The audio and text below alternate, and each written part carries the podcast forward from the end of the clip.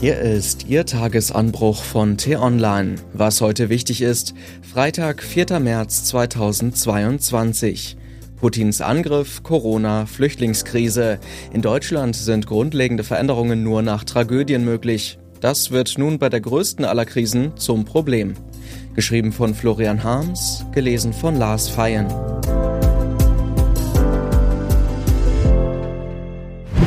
Die nächste Krise.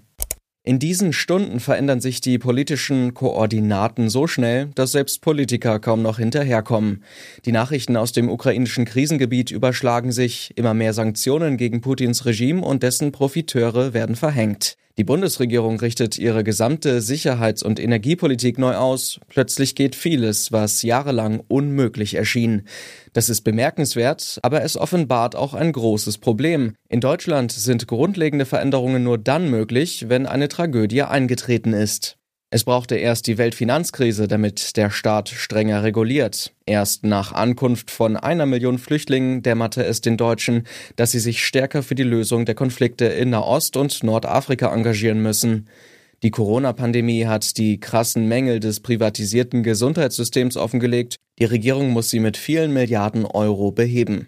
Erst durch Putins Überfall auf die Ukraine haben die meisten Bürger verstanden, dass die kleingesparte Bundeswehr nicht in der Lage wäre, Deutschland zu verteidigen. Die Trümmertruppe muss nun auf Vordermann gebracht werden. Seit Jahren warnen Experten, dass die Abhängigkeit von russischen Rohstoffen gefährlich ist. Erst jetzt ist die Regierung bereit, dies zu ändern. Was muss geschehen, damit Deutschland auch beim Klimaschutz endlich konsequent handelt? Vielleicht denken Sie jetzt, wieso? Die Ampelkoalition hat sich doch viel vorgenommen. Windräder, moderne Heizungen, E-Tankstellennetz und so weiter. Alles richtig. Doch das alles wird nicht reichen, um die Klimaziele auch zu erreichen. Die Erderhitzung beschleunigt sich rasant. Der neue Bericht des Weltklimarats dokumentiert ein Desaster. Wir rennen sehenden Auges in die größte aller Katastrophen hinein.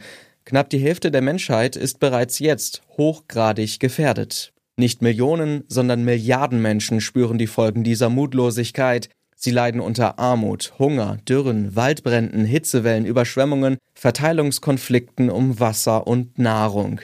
Es wird künftig noch sehr viel mehr Opfer und sehr viel mehr Klimaflüchtlinge geben, keinesfalls nur in Asien und Afrika, auch in Europa. Auch wenn nun alle betroffen auf die Tragödie in der Ukraine blicken, die Klimakrise bleibt das größte Problem der Menschheit. Natürlich kann Deutschland nur einen Teil zu seiner Lösung beitragen, doch als mächtigstes Land Europas müsste es viel entschlossener handeln. Lassen Sie mich zehn Beispiele nennen, auf die Gefahr hin, dass einige Hörer nun empört aufschreien. Erstens, Windräder und Solaranlagen müssen ohne Rücksicht auf Abstandsregeln errichtet werden, und zwar schnell.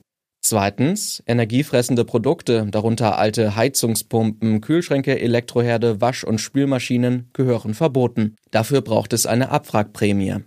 Drittens, Autoverkehr in Innenstädten sollte mit einer hohen Maut belegt werden. Viertens, auf Autobahnen braucht es ein Tempolimit.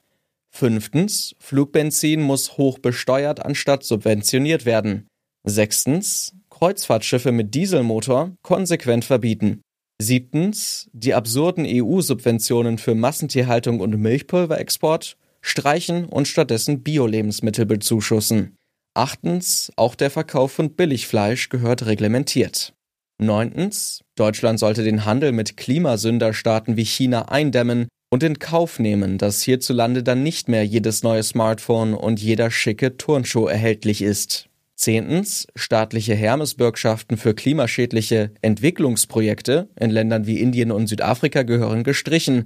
Ausschließlich nachhaltige Technologien sollten unterstützt werden. Zehn Punkte und die Liste ließe sich fortsetzen.